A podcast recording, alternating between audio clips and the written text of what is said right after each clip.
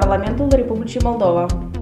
La moment, foarte mulți tineri încearcă să descopere un domeniu profesional în care ar putea activa în viitor și în acest context aș vrea să discutăm despre funcția de deputat, ca noi tinerii să putem înțelege dacă asta reprezintă pentru noi o alternativă sau nu.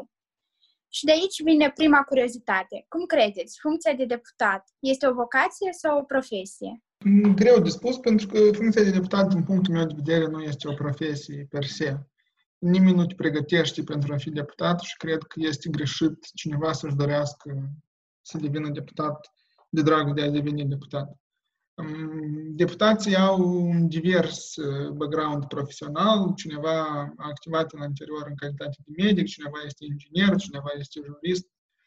Deci oamenii vin cu o anumită pregătire profesională pentru a reprezenta anumite interese în Parlamentul Republicii Moldova și sper eu că ceea ce unește, deși la noi în țara asta mai rar se întâmplă, este dorința de a reprezenta viziunile anumitor categorii de cetățeni în Parlamentul Republicii Moldova și pentru a aduce o anumită schimbare în modul în care funcționează societatea noastră. Cred că cei mai buni deputați sunt cei care au o viziune cu privire la cum trebuie schimbate lucrurile în țară și vor, sincer, dezinteresat, să transpună această viziune în, în realitate. Dacă unii dintre ei au și o experiență profesională bogată într-un anumit domeniu, bineînțeles că lucrul ăsta nu poate decât să-i ajute, pentru că dacă un deputat, de exemplu, a activat anterior în calitate de medic, cunoaște bine problemele acestui sistem, bineînțeles că randamentul lui în Comisia Medicină va fi mai înaltă și el, știind problemele din sistem, poate să proceadă la rezolvarea lor. Dar nu este, lucrul ăsta nu este, nu este obligatoriu. Eu cred că e bine să fie și deputați tineri, care poate au mai puțină experiență profesională, dar care cred că, sau care știu, au o viziune cu privire la cum trebuie să fie schimbată această țară și sunt gata să vină în Parlament și să formuleze această viziune, apărând interesele tinerilor sau anumitor alte categorii de cetățeni. Deci, după mine, nu e o profesie. Deputat e o persoană care vrea să schimbe ceva în țară, are anumite cunoștințe într-un anumit domeniu și este gata să se implice în politică pentru a face această schimbare. Pentru că schimbarea poate fi făcută în diverse moduri, și din societatea civilă, poate fi făcut și în cadrul Bresley în care ești. Da? Nimeni nu te oprește să schimbi modul sau să propui schimbări pentru modul în care funcționează sistemul judecătoresc, fiind uh, judecător, de exemplu. Da? Dar uh, apanajul activității politice este scrierea de legi, schimbarea societății, anume printr-un instrumentariu foarte specific, și respectiv cei care simt că cel mai bine schimbarea poate fi făcută anume prin calea activității politice, cred că trebuie să se regăsească în, um, ulterior într-o, într-o funcție de deputat. Și dumneavoastră, cum ați descoperit că vă doriți să aduceți schimbarea anume în poziția de deputat? Bine, eu am activat o perioadă de timp în cadrul Ministerului Educației, am lucrat și în sectorul privat câțiva ani, am fost uh, foarte activ în sectorul asociativ, în diferite ONG-uri de tineriat, inclusiv când am fost la universitate. Și atunci când eu am decis să, să mă implic în politică și într-un partid politic, um, era un anumit context. Asta era în anul 2015, când nu mai sfărase miliardul, uh, când încrederea în partidele politice uh, a dispărut totalmente și se simțea nevoia de, de ceva nou și de o schimbare, de o reinvigorare a clasei politice. Și eu am considerat la acea etapă că Republica Moldova are nevoie nu de, așa, unegiști mai profesioniști, da? nu are nevoie de, nu are nevoie în primul rând de oameni uh, într-un segment sau altul profesional, dar are nevoie de o nouă clasă politică. Pentru că cât de bine și cât de mult noi lucrăm în societatea civilă, până la urmă legile se scriu în Parlament. Până la urmă deciziile cruciale se iau în guvern. Și poți tu să ai cei mai buni oameni implicați în sectorul asociativ sau în presă și ei trebuie să fie acolo, uh, dar oricum deciziile se iau până la urmă în cadrul acestor instituții, în Parlament, în Guvern, respectiv, dacă vrei să schimbi lucrurile rapid și să nu fii doar de pe postura de a propune sau de a încerca să pui presiune pe decident, dar vrei să fii tu decident, atunci e cazul să, să te implici în politică. Asta este cea mai scurtă și rapidă cale pentru a face, a face o schimbare a schimba clasa politică și oamenii buni să-și asume această, cumva această misiune și să, să, meargă, să meargă în politică. Cât de mult a influențat background-ul și experiența pe care ați acumulat-o, inclusiv în organizații, asupra succesului pe care l-ați obținut în politică? Nu, eu cred că e prematur de a vorbi despre succes în politică. Încă urmează, cred că, să realizez lucrurile pe care mi le-am propus. Dar pe mine, bineînțeles, că m-a ajutat faptul că eu am o facultate în științe politice făcută. Am avut o experiență de administrație publică de câțiva ani în Ministerul Educației și asta este util pentru cineva care vine într-o funcție de demnitate publică, activează în calitate de deputat. M-a ajutat mult activitatea în cadrul, hai să așa, organizațiilor de dezbatere în care eu am fost, pentru că pentru un deputat este important să poată vorbi, să poată formula, să poată argumenta, pentru că el are totuși eminamente o funcție reprezentativă, dar el amplifică vocea cetățenilor în forul legislativ și le reprezintă interesele, de asta el trebuie să poată să o facă destul de convingător. Cumva suma experiențelor pe care eu le-am avut, și profesionale, și personale, și educaționale, au contribuit la ceea ce fac eu la moment și, și m-au ajutat. Acum, nu e asta unica formulă, sunt diferite formule, dar asta a fost formula mea. Eu am avut experiență de administrație publică, am avut experiență de a, de a vorbi în public, în diferite capacități și asta a fost foarte util, pentru că eu am candidat pe circumscripții și comparativ cu cineva care candidează pe listă de partid, știți că la ultima alegere au fost alegeri mixte și au fost și pe circumscripție și pe, și pe listă. Eu am mers în întâlniri electorale, m-am întâlnit cu oamenii, am vorbit de la ușă la ușă, m-am întâlnit în curțile blocurilor. Și asta clar că presupune anumite aptitudini dacă mergi să vorbești cu oamenii, trebuie să poți fi suficient de convingător și suficient de articulat și cumva suma experiențelor mele anterioare, inclusiv din școală și din universitate, m-au ajutat să pot să, să vociferez lucrurile pe care am vrut să le spun suficient de, de convingător. Bineînțeles că este un loc pentru progres, dar dacă eu, de exemplu, nu aș fi făcut dezbateri la școală, mi-ar fi fost mult mai greu să capăt aceste competențe ulterior și sunt recunoscător pentru acea experiență foarte timpurie, dar care m-a ajutat foarte mult, inclusiv în funcția asta de, de deputat și mă ajută și acum, pentru că a vorbit de la tribuna Parlamentului, din nou implică anumite abilități care pot fi căpătate încă de pe băncile, de pe băncile școlii.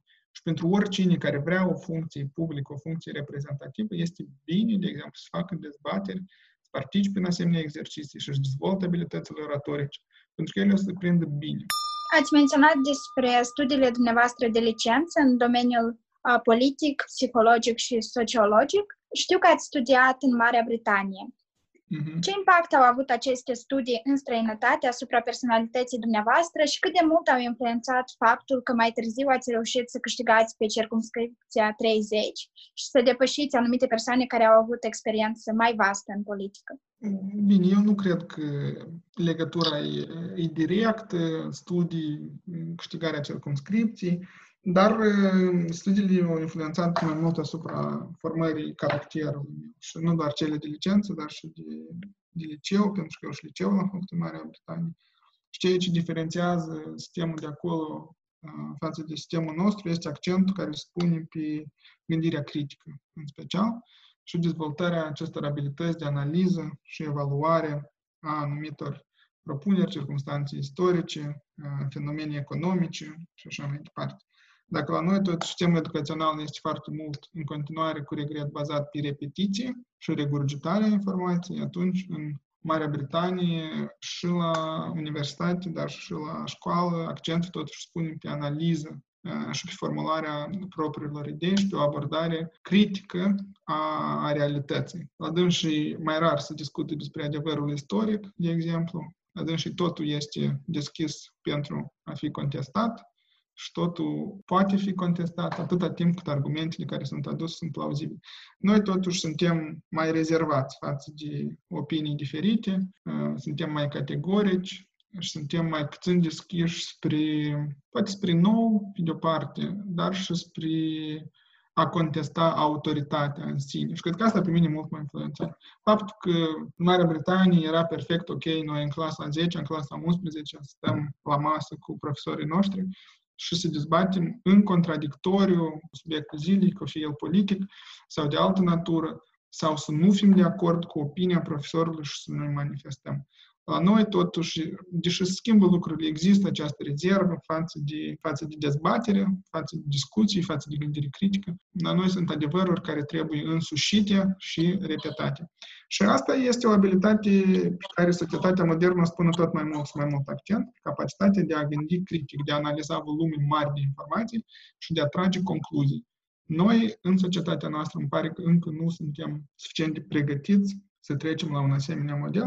Dar și în politică, bineînțeles că lucrul ăsta te, te ajută, întotdeauna te ajută, pentru că orice abilitate de analiză, evaluare, critică a realității este utilă pentru cineva care are funcția de a propune anumite idei, de a dezbate anumite idei. Politica este, până la urmă, într-o țară normală, o luptă de idei. Și atunci când tu te-ai obișnuit să analizezi idei, să propui idei, să judeci care dintre ele este mai meritoasă, și totodată te-ai obișnuit să le susții public, ești mai pregătit pentru o funcție politică. Cel mai rău lucru care poate să-l facă un politician, după mine, este să nu poată să analizeze realitatea, să tragă concluzii și să propună anumite schimbări. Asta impactul nu este, impactul nu este linear. Nu e așa că dacă ai făcut studii în Marea Britanie, neapărat ai mai mari șanse să câștigi pe circumscripție. E mai degrabă că dacă ai făcut studii, inclusiv la noi, dacă ai o minte deschisă, dacă ai o minte analitică, predispusă spre gândire critică și care dă dovadă de gândire critică, eu cred că asta te ajută și în politică și în general în viață, indiferent de domeniul pe care tu îl, îl urmezi. În pofida faptului că sunt numeroase lacune, inclusiv în sistemul educațional despre care ați vorbit, ce acțiuni ar trebui să întreprindă tinerii ca să-și dezvolte această gândire critică și să devină în viitor deputați eficienți? În primul rând, eu cred că tinerii nu trebuie să-și dorească să devină deputați. Asta e o abordare greșită, mă spun din stat. Eu cred că tinerii trebuie să vrea să schimbi ceva. Și întotdeauna am zis lucrul ăsta. Tinerii, cineva trebuie să le pesă. Asta este primul pas. Trebuie să-ți pesă. Și poate să-ți pesă de o grada ta, de blocul tău, de școala ta. Adică dacă tinerii, de exemplu, din liceul Gheorghe Sachi sunt nemulțumiți de calitatea meniului școlar, asta deja este bine, pentru că asta este un prim pas spre a, a-ți păsa de ceva. Următorul pas este să te organizezi și într-o manieră corectă și justificată să mergi la director și să-i spui că noi vrem să schimbăm meniul școlar pentru că pe noi ne nemulțumește acolo. Tartina așa care ne se oferă dimineața. Da? Asta este deja prima formă de politică. Asta tot e politică, de fapt. Politică făcută la nivelul școlii. De asta, eu nu cred că tinerii trebuie să... Nu, nu e obiectivul să devii deputat, obiectivul e să ai o opinie despre lume. Și dacă ai o opinie despre lume, să lupți pentru opinia în care tu crezi. La diferite niveluri și în diverse forme, iar deputăția este o formă de a lupta pentru ideile în care tu crezi. Care sunt uh, pașii pe care cineva să-i facă ca să fie mai eficient ca și deputat? Um, să citească mult, e bine.